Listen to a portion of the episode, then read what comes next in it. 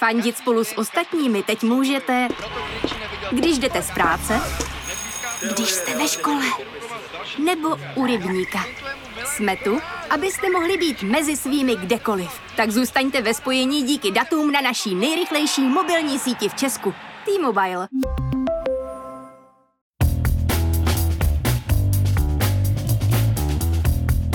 Je pátek 15. července, 142. den od začátku ruské invaze na Ukrajinu a taky 170 dnů do konce roku 2022.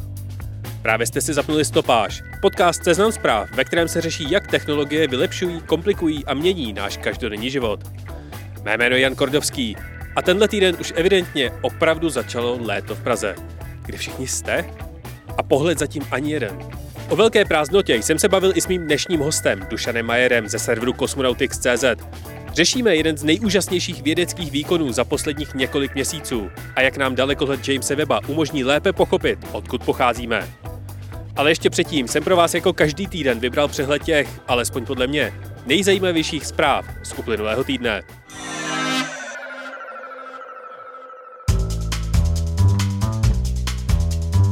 A ať se mi teda vůbec, ale vůbec nechce, musíme samozřejmě začít Elonem a jeho snahou nekoupit si Twitter. Musk minulý týden z nákupu sociální sítě oficiálně vycouval, ale telenovela samozřejmě pokračuje dál. Twitter si zaplatil renomované právníky a rozhodl se Ilona Muska za jeho nedodržení smlouvy a pomlouvačné výroky hnát k soudu. Představenstvo Twitteru trvá na dokončení plánovaného obchodu. Jestli si ještě vzpomínáte na akci Johnny Depp versus Amber Heard, tak tohle bude ještě větší shit show. A aby nebyla náhodou nuda, do celé ságy se začínají zapojovat hedžové fondy. Například investiční skupina Hindenburg Research si tento týden pořídila část akcí Twitteru a začala tak sázet proti Maskovi. V případě, že by Twitter chystaný soud vyhrál, si Hindenburg a další vlastníci firmy pravděpodobně rozdělí případné zisky. Mezinárodní konsorcium investigativních novinářů zveřejnilo Uber Files. Sérii článků, které ukazují, jak firma lobovala u vrcholných politiků a mediálních magnátů ve více než 40 zemích po celém světě. A to v letech 2013 až 2017. Ovlivňování zákonů firmě usnadnilo boj s tradičními taxifirmami a ulehčilo ohýbání práva a povinnosti řidičů, kteří ve většině případů nemají žádné zaměstnanecké benefity, ať jsou prakticky vázáni podobnými pravidly jako klasičtí zaměstnanci. Mezi politiky, kteří jsou v dokumentech zmiňováni, je například Emmanuel Macron, německý kancléř Olaf Scholz nebo americký prezident Joe Biden. Leak také potvrdil existenci podvodného mechanismu, který na základě geolokace mění chování aplikace. Pokud se na ní díval například vyšetřovatel v sídle policie, viděl na ní jiná data a informace než běžný zákazník na ulici. Uber měl také v kancelářích instalovaný tzv. kill switch, který v případě policejní razie zablokoval a znepřístupnil data, po kterých policie mohla pátrat. Prezident Biden vyrazil na misi po Blízkém východě. Návštěvu regionu začal v Izraeli, kde ho uvítali stovky billboardů označující Izrael za apartheidní stát. Biden to odmítá, Izrael považuje za demokracii. Dál bude pokračovat do Saudské Arábie, kde se oficiálně setká s princem Mohamedem bin Salmánem. Jde o první setkání Bidena se saudským lídrem od vraždy novináře Jamala Khashoggiho. Biden jede do Emirátů prodávat zbraně a nakupovat ropu a plyn. Rusko odstavilo na 10 dní z provozu plynovod Nord Stream 1, oficiálně z důvodu údržby. Kanada, která měla v opravě turbínu, jež plynovod pohání, musela porušit sankce a Rusům ji předala. Evropa nyní čeká, jestli Putin po dokončení oprav plynovod opět zprovozní. Německo se obává, že k tomu nemusí vůbec dojít.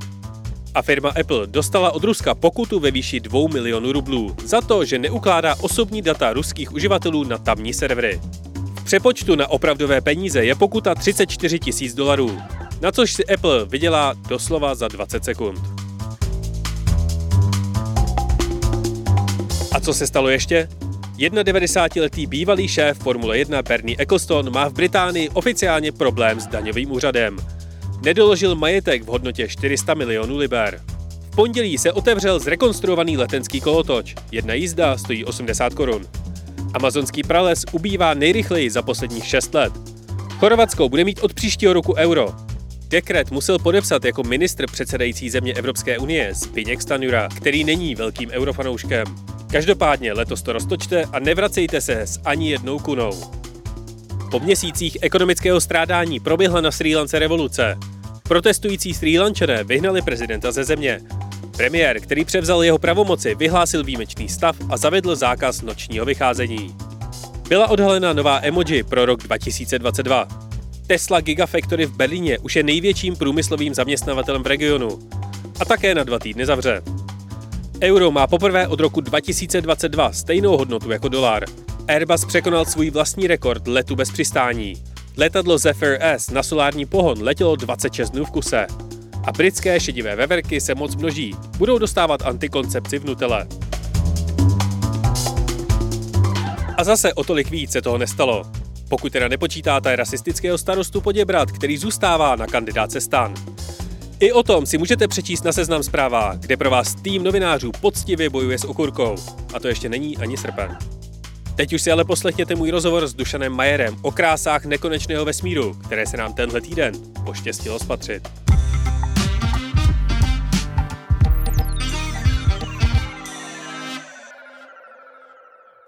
Po více než 20 letech vývoje a půlroční cestě NASA tento týden ukázala první oficiální barevné fotografie z vesmírného dalekohledu Jamesa Webba. Ten hledí do míst tak vzdálených, že nám mohou přiblížit vznik vesmíru samotného. O celém tomhle projektu budu dnes mluvit s šéf-redaktorem serveru Cosmonautics.cz Dušanem Majerem. Dušane, já vás počase opět rád vidím, respektive slyším. Nejpozitivnější host tohoto podcastu je zpátky. Dobrý den. Dobrý den, také vás velice rád slyším a děkuji moc za pozvání. Já ještě než začneme, tak bych uh, našim posluchačům rád sdělil, že pro popis toho, co je vesmírný dalekohled Jamesa Weba uh, schopný zachytit, tak jsme si vybrali asi to nejhorší možné médium, ale všechny fotografie a podobné další vizuální pomůcky, tak eh, jsme dali buď na seznam zprávy, které, na který se dostanete skrz odkaz téhle epizodě, nebo se pokusím je implementovat do všech aplikací, kromě Spotify, které neumí zobrazovat tyhle ty obrázky, a nebo udělám nějakou galerii i na svůj Twitter. Takže pokud si budete cokoliv, o čem se tady budeme bavit, chtít vybavit, tak byste to měli najít na jednom z těchto těch míst. A já bych si ještě dovolil doporučit přímo originální stránky. Ne, tam nebudou jenom ty dnešní nebo ty aktuální fotky, ale i ty další, které budou přicházet. Ta adresa je esawebb.org a tam potom stačí nahoře v tom meníčku vybrat images All Images a v tu chvíli se dostanou posluchači na výpis všech obrázků, stačí si na něj kliknout, dostanou se na stránku s výpisem informací o něm a v pravém sloupečku budou mít hned několik možností rozlišení toho obrázku ke stažení. Od opravdu vysokých eh, stovek megabajtů až po něco, co se dá stáhnout bez problému do telefonu. Super. A já určitě odkaz na tuhle tu stránku taky dám do popisu téhle epizody a do článku na zprávách. Tak, dalekohled Jamesa Weba, který obstaral první snímky, které jsme obdivovali tento týden, odstartoval loni 25. prosince. And liftoff. Decollage liftoff from a tropical rainforest to the edge of time itself. James Webb begins a voyage back to the birth of the universe. Jak dlouho trval jeho vývoj, stavba a vůbec doprava do toho jeho aktuálního stavu a místa? No byl to hodně dlouhý vývoj. V podstatě pokud bychom se bavili o prvních úvahách, tehdy se to zdaleka ještě nejmenovalo teleskop Jamesa Webba, tak můžeme vystupovat až někam do roku 1989. To znamená opravdu desítky let vývoje. A to, že bude tento teleskop realizován, že dostane tu možnost, že se z toho projektu teoretického stane opravdu projekt, který je schválený, na kterém se pracuje, tak to se rozhodlo ve chvíli, kdy Hubbleův teleskop, v podstatě dá se říct jeho předchůdce, udělal legendární snímek takzvaného Hubbleova ultrahlubokého pole. To, ten teleskop se otočil do části vesmíru, ve které jsme očekávali, že nic není. Několik dní exponoval dlouhou, dlouhou expoziční fotku a ukázalo se, že je tam spousta galaxií. Vzdálených eh, skoro 13 miliard světelných let. A v tu chvíli bylo jasné, že těch galaxií je tam mnohem víc, ale my je nevidíme, protože na základě toho, jak se vesmír rozpíná, tak se protahuje i ta vlnová délka světla. To světlo, když opustí hvězdu, tak je klasicky ve viditelné části elektromagnetického spektra, případně v ultrafialové. Ale tím, jak se vesmír rozpíná, tak se natahuje i ta vlnová délka toho světla a najednou se nám to z té viditelné, případně ultrafialové části dostává do infračerveného záření, které lidské oko ani Hubbleův teleskop nevidí, a proto bylo jasné, že budeme potřebovat nějaký infračervený teleskop. A v tu chvíli se sáhlo právě po tom teoretickém konceptu, ze kterého později vzniknul teleskop Jamesa Webba. Ten jeho vývoj byl ohromně náročný, trval mnohem déle, než se čekalo, byl také mnohem dražší, než se původně očekávalo, protože vždycky, když vyšlapáváte novou cestičku, tak eh, řešíte problémy, které před vámi nikdo nemusel řešit. A tohle to bylo právě i v případě teleskopu Jamesa Webba. Byla tam spousta technologií, které se musely vyvinout úplně nové, eh, v podstatě ta citlivost senzorů tady dřív nebyla. Jeden z těch přístrojů navíc pracuje při velmi nízkých teplotách, proto potřebuje svůj vlastní kryochladič. Tohle všechno se muselo vyvinout, navíc otestovat. Nejprve samotné přístroje, potom když se to sestavilo do funkčních celků, tak ty podstupovaly další zkoušky, vibrační, akustické při startu, eh, vákuum, střídání, eh, řekněme, odolnost vůči nízkým teplotám. Tohle všechno prodražovalo a prodlužovalo ten vývoj. Ovšem výsledkem je, že jsme do vesmíru mohli vypustit teleskop, který je špičkový a opravdu nemá v současné době konkurenci. Když říkáte, eh, že jsme ho byli schopni vypustit, tak asi myslíte lidstvo, ale mě by zajímalo, jestli je to čistě americký NASA projekt, anebo jestli na něm spolupracuje celý svět, nebo minimálně aspoň západní vesmírné agentury. Je pravda, že když jsem se díval na to představení toho úplně prvního snímku, který představoval sám americký prezident, tak lec kdo mohl pojmout právě podezření, že je to čistě americký projekt. America is defined by one single word possibilities. Possibilities. I want to thank the team at NASA for once again showing that that's who we are. That's who we are as a nation, a nation of possibilities. Ovšem není tomu tak. Je potřeba opravdu velmi výrazně zdůraznit, že je to mezinárodní projekt, na kterém se podílí tři kosmické agentury, jednak teda NASA, americká, potom Evropská kosmická agentura ESA a také kanadská kosmická agentura CSA. So what an incredible team joined by the way with our international partners, the European Space Agency and the Canadian Space Agency. So this is an international endeavor. Evropa, kromě toho, že se podílela na vývoji vědeckých přístrojů, tak také obstarala nosnou raketu Ariane 5, která právě toho 25. prosince loňského roku dalekohled Jamesa Webba vynesla z kosmodromu ve francouzské Guajáně v Jižní Americe. Ta cesta na to místo, kde, specifické místo, kde je ten dalekohled aktuálně umístěný, tak trvala hodně dlouho. Kde přesně vlastně teleskop, eh, respektive dalekohled a aktuálně sedí? teleskop, dalekohled jsou to synonyma, takže můžeme to úplně bez problémů zaměňovat. Eh, co se týče toho, té doby přeletu, tak eh, trvalo to lehce přes měsíc a on je to takzvaný librační bod soustavy Slunce Země. Librační body jsou takové, taková speciální místa v soustavě dvou hmotných těles. V tomto případě je to Slunce, Země, ale může to být třeba Země, Měsíc, může to být třeba Slunce, Jupiter.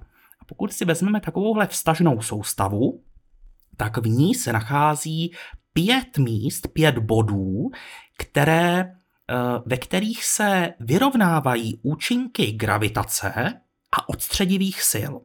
To znamená, že my, když umístíme na oběžnou dráhu kolem tohoto nehmotného bodu nějaký malý objekt, i když teleskop je velký, tak ve srovnání se Zemí a Sluncem je malý, tak on si zachovává svou pozici vůči oběma v úvozovkách mateřským tělesům. To znamená, ten teleskop obíhá kolem nehmotného bodu Eh, ve vzdálenosti několika stovek tisíc kilometrů, mimochodem, to jsem taky zapomněl říct, tento librační bod L2 soustavy Slunce Země se nachází 1,5 milionu kilometrů od Země ve směru dále od Slunce. To znamená, pokud si představíme spojnici Slunce-Země a protáhneme ji dál, tak librační bod L2 se nachází právě na této spojnici ve směru dále od Země. Teleskop obíhá kolem tohoto nehmotného bodu ve vzdálenosti několika stovek tisíc kilometrů od něj. To znamená, že on si neustále zachovává svou pozici vůči Slunci a vůči Zemi. Ten, tenhle ten librační bod konkrétně není úplně stoprocentně stabilní, to znamená, že Webův teleskop musí čas od času provést drobnou korekci své oběžné dráhy pomocí palubních motorů, aby zůstával na té správné dráze, aby neodletěl pryč.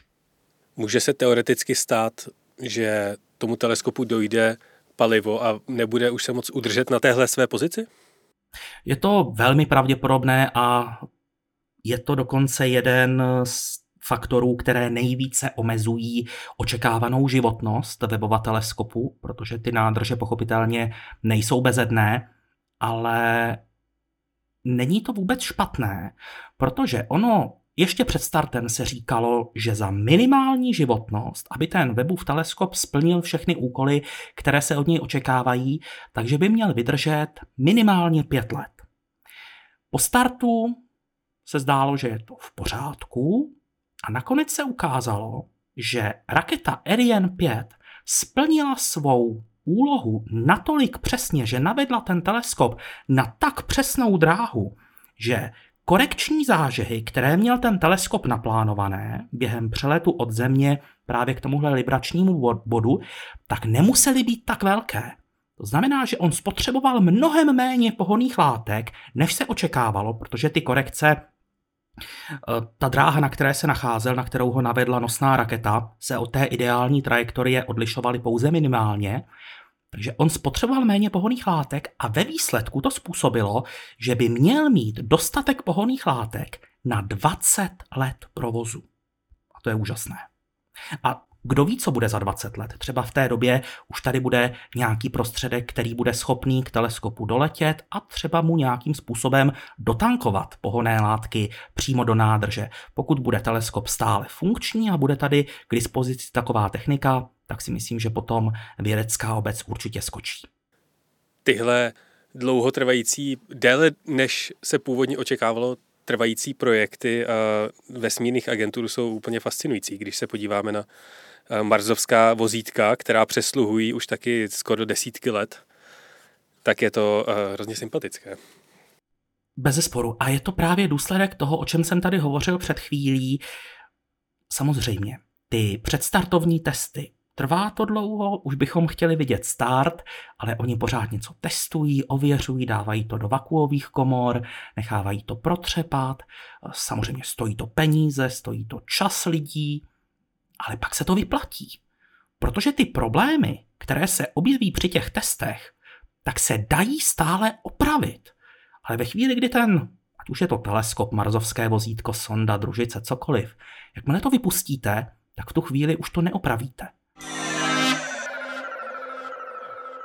Já se hrozně chci dostat k popisu těch fotografií, které jsme viděli tenhle týden, ale když už jsme tady u tohohle tématu, tak mě by zajímalo, protože ten teleskop tak je sestavený z těch obřích zrcadel.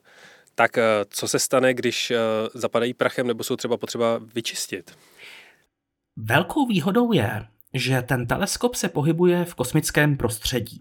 To znamená, že ono je v podstatě nemá co znečistit. Pochopitelně pohybuje se v prostředí, kde se pohybují prachová zrnka, Ovšem, nepředstavujme si to tak, že by na těch zrcadlech ulpíval prach, tak jako nám třeba ulpívá, já nevím, třeba na různých poličkách a podobně. Pohybujeme se v kosmickém prostředí, tudíž ta vzájemná rychlost teleskopu vůči těm prachovým zrnkům eh, se může pohybovat klidně v řádu kilometrů za sekundu. A v tu chvíli se ta prachová zrnka, s hmotností žádná celá nikde nic, stávají ostrými projektily které mohou eh, v nejhorším případě to zrcadlo poškodit, protože pokud větší objekt takovouhle rychlostí narazí do zrcadla, tak ho může mechanicky poškodit. On se v podstatě ten projektil nebo ten, to prachové zrnko při dopadu v podstatě vypaří a zanechá po sobě takový malý kráter. No malý, podle toho, jak velké to samotné zrnko je. On už teles, ono se vědělo, že k těmhle těm kolizím bude docházet. To inženýři nejsou tak hloupí, aby předpokládali, že to nenastane. Ale vypracovali počítačové modely, jak často bude k těm kolizím docházet, jak budou velké a jak to bude ovlivňovat provoz teleskopu. Od vypuštění webova teleskopu zhruba do konce května došlo k pěti nárazům zaznamenaným mikrometeoroidů do zrcadel webova teleskopu. Čtyři kolize odpovídaly modelům, ta pátá byla o něco větší, než co předpovídali modely. Ale jelikož se s tím počítalo dopředu, tak inženýři ten teleskop záměrně naddimenzovali. Oni věděli, že pokud bude k těmhle těm kolizím docházet, tak se bude postupně zhoršovat optická kvalita a proto to udělali tak, že i když se ta kvalita o něco zhorší, tak pořád ten teleskop bude dávat velice kvalitní snímky. Takže v současné době, v současné době je pořád ta kvalita snímků ještě lepší, než co se očekávalo podle těch výpočetních modelů před startem. Ty snímky, které jsme teda měli poprvé oficiálně možnost vidět tenhle týden, tak jsou úplně neuvěřitelné. Jako první tak se ukázal výřez, eh, ve kterém jsou vidět ty jednotlivé galaxie. Ale eh, vy jste mluvil o tom infračerveném záření a o pohybu, který ty galaxie vytváří. Můžete popsat našim posluchačům, co je vidět konkrétně právě na tom prvním snímku, který byl zveřejněný během té tiskové konference? Určitě. Eh, je to snímek, který potřebuje trošičku podrobnější popis. Takže to, na co se díváme, je kupa galaxií, která má kódové označení SM ACS 0723. Ta se nenachází tak extra daleko, to je zhruba nějaké, pokud se nepletu, 4 miliardy světelných let daleko, což je mimochodem strašně, strašně velká vzdálenost, ale jelikož eh, my se teď budeme bavit o něčem, co je ještě dál, tak je to relativně stále blízko. Důležité je, že už podle Einsteinovy teorie relativity hmotná tělesa dokáží ohnout i světelné paprsky. To znamená, že tahle ta kupa galaxií ohýbá svou gravitací světelné paprsky z těch galaxií, které se nachází mezi, nebo respektive za ní, z našeho pohledu. A funguje jako taková obří čočka, která ty galaxie zvětšuje a zaostřuje to světlo z nich. Takže v podstatě, kdybychom to dali do uvozovek, tak tahle ta eh, kupa galaxií funguje jako objektiv a Webův teleskop je okulár. A eh, jsou od sebe vzdáleny zhruba 4 miliardy světelných let. A to právě to, co vidíme, to světlo z těch droboučkých flíčků, nedívejte se na takové ty velké, uh, velké fleky, hodně jasné, to jsou galaxie, to ano. Navíc je tam několik hvězd, ty nás nezajímají, ty jsou z naší galaxie.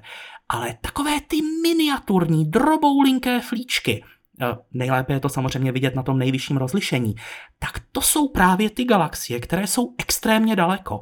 Více než 13 miliard světelných let. Samozřejmě bude se to muset ještě dlouho analyzovat, abychom zjistili, jak přesně jsou daleko, ale už víme, že jsou určitě dál než 13 miliard světelných let. Tak eh, v podstatě tohleto je taková ochutnávka toho, co bude Webův teleskop schopný kromě jiného pozorovat.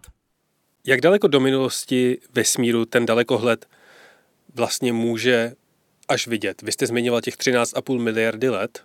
Uvidí ten teleskop ještě dál? Zatím jsme stoprocentně dál než 13 miliard světelných let.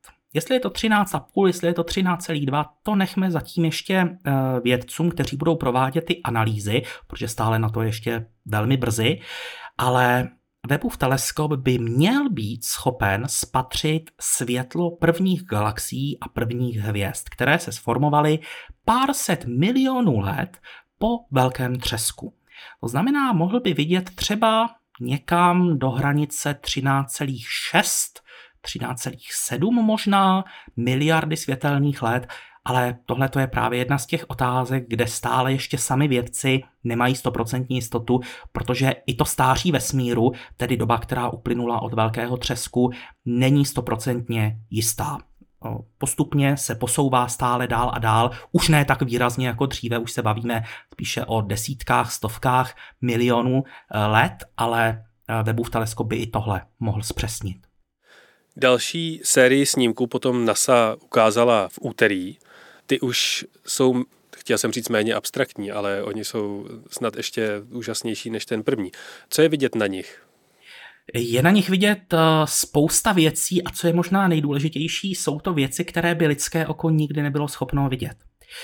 Často se třeba setkávám s dotazem, jestli jsou ty fotky uměle dobarvované.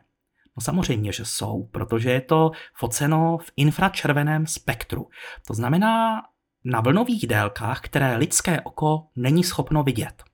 Tudíž všechno jsou to takzvané falešné barvy, ovšem jsou velmi citlivě voleny tak, aby to nejenom hezky vypadalo, což samozřejmě je také žádoucí, ale aby to, jak NASA s oblibou říká, aby to komunikovalo vědecký význam, aby to přenášelo nějakou vědeckou informaci, která se z toho dá vyčíst.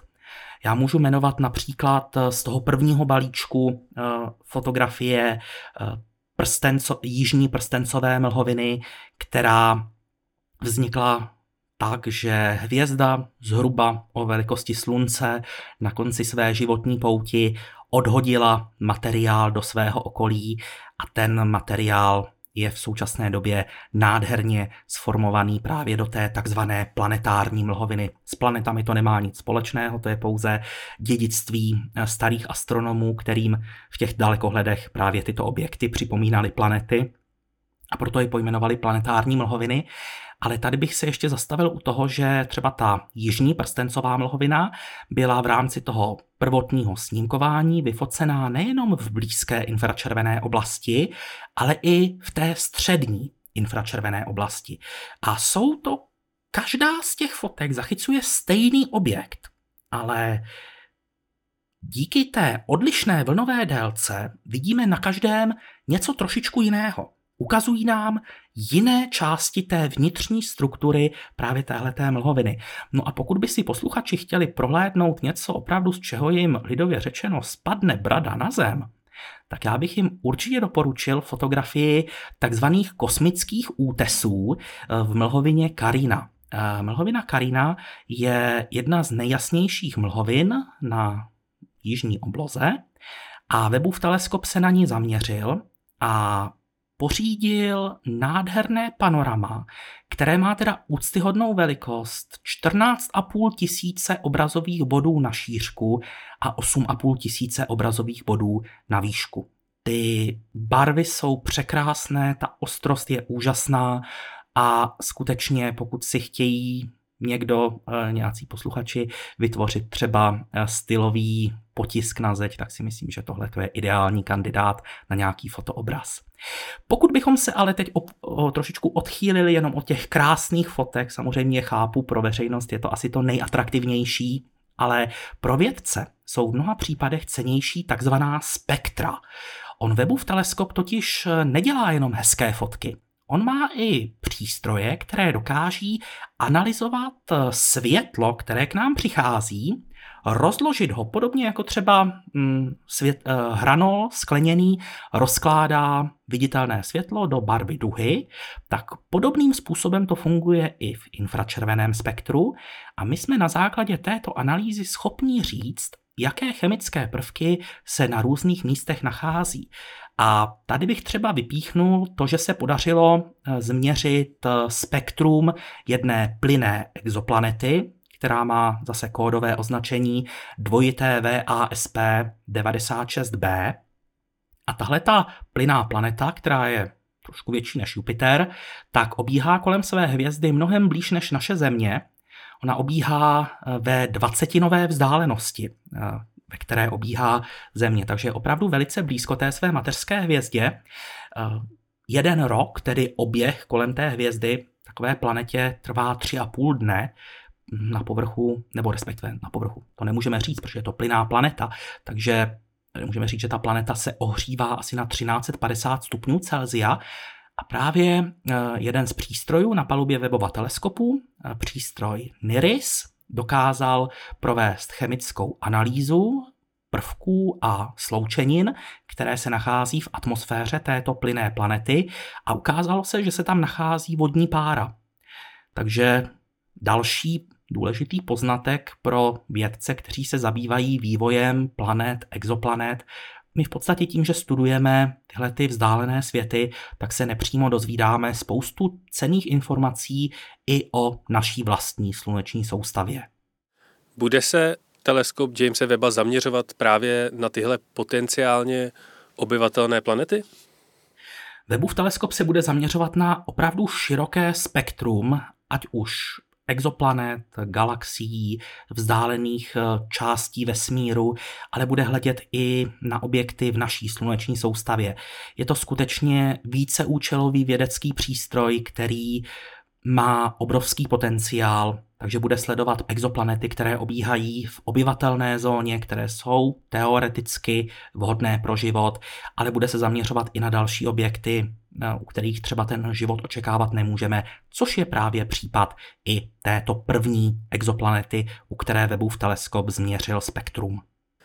Vy jste z té druhé várky fotografií, které jsme viděli, zmínil uh, tu fotku té modré mlhoviny ale mě osobně teda nejvíc rozbolela hlava z toho měřítka, které nám ukázal ten úplně první snímek. Respektive on je vyřízlý, pokud jsem to správně pochopil, z takového širokého úhlého záběru. Já teď prolinkuju taky do popisu tady toho pořadu odkaz na takovou pohyblivou grafiku, kde si můžete oddálit tenhle ten snímek a mě, já jsem z toho úplně dostal, nevím jestli depresi, ale, ale vyvolalo to ve mně emoce uh, naprosté zbytečnosti a malosti. Já jenom takové drobné upřesnění, ten, když si to posluchači odzumují na tu minimální úroveň, tedy na ten nejširší záběr, kde už v podstatě to políčko nebude skoro ani vidět, tak to není tak, že by to celé vyfotil Webův teleskop. On opravdu vyfotil jenom to maličké, eh, ten maličký čtvereček, ve kterém vidíme ty, eh, vidíme ty galaxie, ten zbytek, to, co odzoomováváme, tak to je pouze eh, snímek eh, z jiného, eh, z jiného teleskopu, který vytvořil právě tuhletu, tuhletu celou mapu hvězdné oblohy. Tenhle ten čtvereček, který, který jsme viděli, tak kamera NIRKem exponovala 12,5 hodiny. Což mimochodem vypadá jako hodně, ale když bychom to srovnali třeba s tím legendárním Hubbleovým ultrahlubokým polem, které vznikalo na přelomu let 2003-2004, tak tam to trvalo prakticky několik týdnů. A uh, jste mluvil právě o tom, o, té drob, o tom, jak maličký kousek oblohy to je. Uh, administrátor NASA, když byl tento obrázek představený, tak eh, dal velice dobré přirovnání pro laickou veřejnost. Protože kdybych řekl, že to má velikost 2,4 úhlové minuty, tak to asi málo komu něco řekne. Ale když byste si vzali drobné zrníčko písku a položili si ho na bříško prstů, potom byste tu ruku natáhli, takže víc ta ruka natáhnout nepůjde, a podívali byste se na to zrníčko, které vám leží na bříšku prstu, tak zhruba tak velkou plochu na obloze zabírá to místo, které Webův teleskop vyfotil v tom svém úplně prvním zveřejněném vědeckém snímku. Jakým způsobem teď bude vesmírný dalekohled fungovat? Kdo s ním bude manipulovat a kdo bude vybírat, kam ho zamířit a co zkoumat? O tom, co bude Webův teleskop zkoumat, rozhodují vědci, respektive speciální pracovní skupina, takový panel, který má za úkol přijímat návrhy vědců z celého světa na to, co by Webův teleskop mohl pozorovat.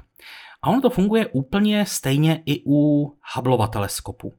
Tam ta komise má za úkol posoudit, jestli ten návrh, který ten vědec předkládá, tak jestli se náhodou nedá udělat i nějakým jiným teleskopem, aby se tím ceným pozorovacím časem, ať už Hubbleova nebo Webova teleskopu, neplýtvalo. Pokud to pozorování zvládne udělat kterákoliv jiná observatoř, tak je samozřejmě nesmysl na to využívat tyhle ty jedinečné observatoře. No ale i tak stále je ten převis těch neschválených, těch nepřijatých návrhů výrazně větší než to, co je Webův teleskop schopen opravdu napozorovat. A to samé se týká Hubbleova teleskopu. Mimochodem, pro první rok služby už jsou ty objekty vytipovány, jsou k dispozici i online pro případné zájemce a ten teleskop se už má v podstatě naplánovanou sekvenci těch pozorování, které vědecké přístroje se použijí, eh, jaké, jaký pozorovací režim toho, kterého přístroje bude aktivní, kam se má ten teleskop zaměřit, jak dlouho má exponovat a poté se ta data pošlou pozemním operátorům, kteří je rozdistribuují mezi ty vědecké týmy, které ten návrh na pozorování předložili. Mě by ještě zajímalo, s tím, jak se objevuje v naš, na našem orbitu více a více satelitů, jako jsou třeba družice Starlinku, nebo OneWebu, nebo nového teď projektu Amazon Kuiper, nebudou brzo dalekohledy za naším orbitem jedinou možností, jak se dívat do vzdálenějšího vesmíru? To je dobrá otázka. V současné době na ní asi nikdo nezná úplně přesnou odpověď, protože samozřejmě zemská atmosféra na jednu stranu propouští jenom část elektromagnetického spektra, což je určitě dobře, protože nemusíme se potýkat s problémy UV záření a podobně. Ale pro některé vlnové délky je zkrátka neprůhledná, tudíž třeba infračervený teleskop na povrchu Země, jako je Webův teleskop, tak nemá smysl. My potřebujeme pro, ta, ty, tahle, ta, eh, pro tyhle části elektromagnetického spektra opustit zemskou atmosféru. Ale pokud bychom se bavili třeba o těch vlnových délkách, které jsou viditelné, to znamená viditelné světlo, tak eh, samozřejmě to světelné znečištění může představovat určitý problém, ale nejsem astronom, takže nedokážu posoudit celkový, eh, celkový dopad, celkový vliv. Ovšem obecně se dá říct, že se dá předpokládat, že význam kosmických observatoří bude i nadále růst, protože nemusí se potýkat nejenom se světelným znečištěním, ale nedělá jim problémy počasí, nedělá jim problémy vzdušná vlhkost, oblačnost, nemusí se trápit prachem, takže celkově ano, jejich vývoj je náročný, rozhodně to není pro amatérského astronoma, že by si postavil svůj vlastní kosmický teleskop, ale postupem času věřím tomu, že ta technika bude pokračovat dál a dočkáme se toho, že ty kosmické teleskopy, byť třeba ne tyhle ty vyloženě špičkové, tak se budou otevírat stále širšímu a širšímu spektru zájemců. Mě teď eh, hodně pobavila zpráva, že družice, která obíhá kolem Marsu, dostala zhruba před třemi týdny update svých Windows 98. A víme, na jakém softwaru běží dalekohled Jamesa Weba? Eh, já se ještě vrátím k té původní zprávě, eh, který se teda týkal evropské sondy Mars Express. Ono to vzniklo jako taková trošičku novinářská kachna. Oni to novináři uchopili jinak, než to bylo původně zamýšleno. Rozhodně to není tak, že by ta sonda u Marsu fungovala na Windows 98. On pouze eh, program, který řídil chod jednoho vědeckého přístroje, tak byl kompilován na eh, na počítači, který využíval Windows 98, ale není to tak, že by ta sonda samotná běžela na Windows 98. Takže to je jenom tak na uh, úvodní upřesnění. Co se týče samotného webova teleskopu, tak ono je to složitější. Kdybych měl říct jednoduchou odpověď, tak řeknu, že je to nějaká varianta Linuxu. Složitější odpověď spočívá v tom, že ten přístroj nemá jeden mozek, který by rozhodoval úplně o všem. Já jsem říkal, že na palubě jsou čtyři vědecké přístroje, přičemž každý z nich má svůj vlastní řídící počítač, který rozhoduje o tom, jak má být ten přístroj nastavený, co má dělat a tak dále. Samozřejmě tyhle počítače se dále zodpovídají tomu hlavnímu, který zodpovídá za celý, za celý počítač, ale každý z těch počítačů má svůj vlastní řídící systém. A samozřejmě musí i komunikovat mezi sebou. Takže obecně můžeme říct, že je to nějaká velmi specifická varianta Linuxu. Na jaké starty a kosmické aktivity se můžeme v následujícím třeba čtvrt roce těšit? Já se velice těším třeba na 27. září, protože to má dojít eh, ke kosmickému bombardování, a to doslova. Vůbec poprvé dojde k praktické zkoušce planetární obrany.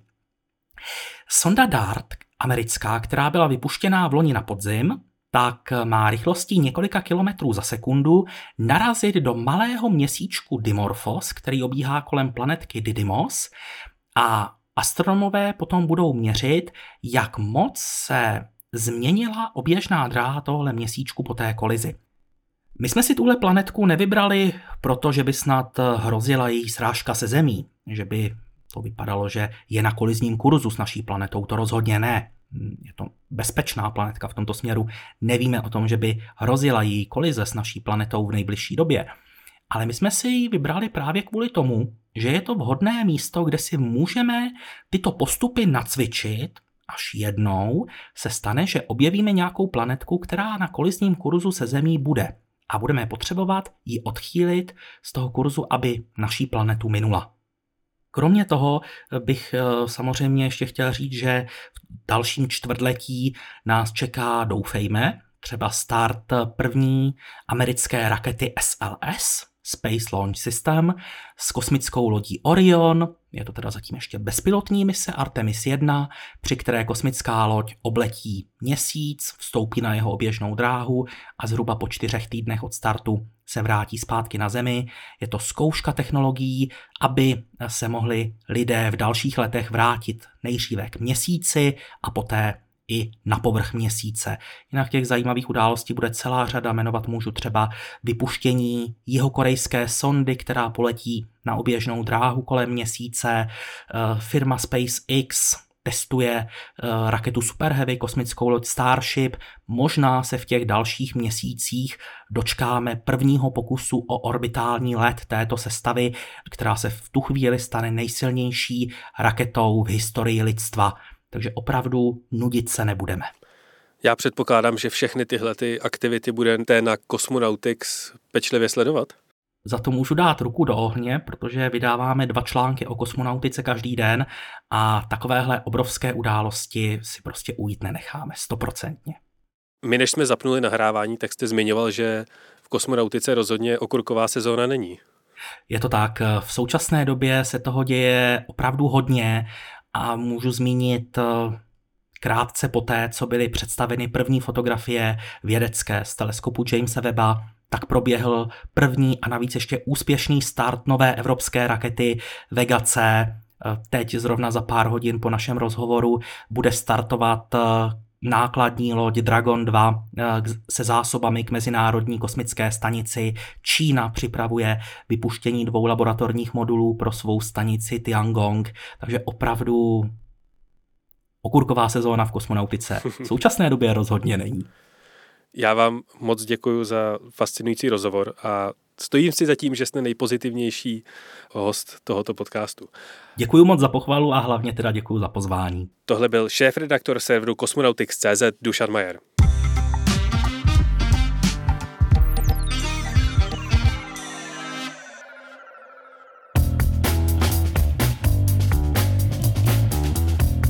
A to je ode mě pro tento týden opět vše. Moc díky všem za reakce na minulý týdný díl. Nevzdávejte to. A ne, paní Topinková nebyla experimentální umělá inteligence seznamu, jen se nám nepodařilo dostatečně kvalitně zachytit její stranu nahrávky. Omlouvám se za zhoršený posluchačský zážitek. Určitě se to nestalo naposled. Pokud nám chcete cokoliv sdělit, můžete nám napsat na e-mail audio.cz nebo třeba na můj Twitter. A pokud na něm stopáž zmíníte, téměř jistě vás i retweetnu. Loučí se s vámi Jan Kordovský, díky za poslech, užijte si přebytečné kuny a víkend a příští pátek opět na seznam zprávách. A náhodný fakt nakonec. Citrony ve vodě plavou, ale limety se potopí, protože limety jsou hustší.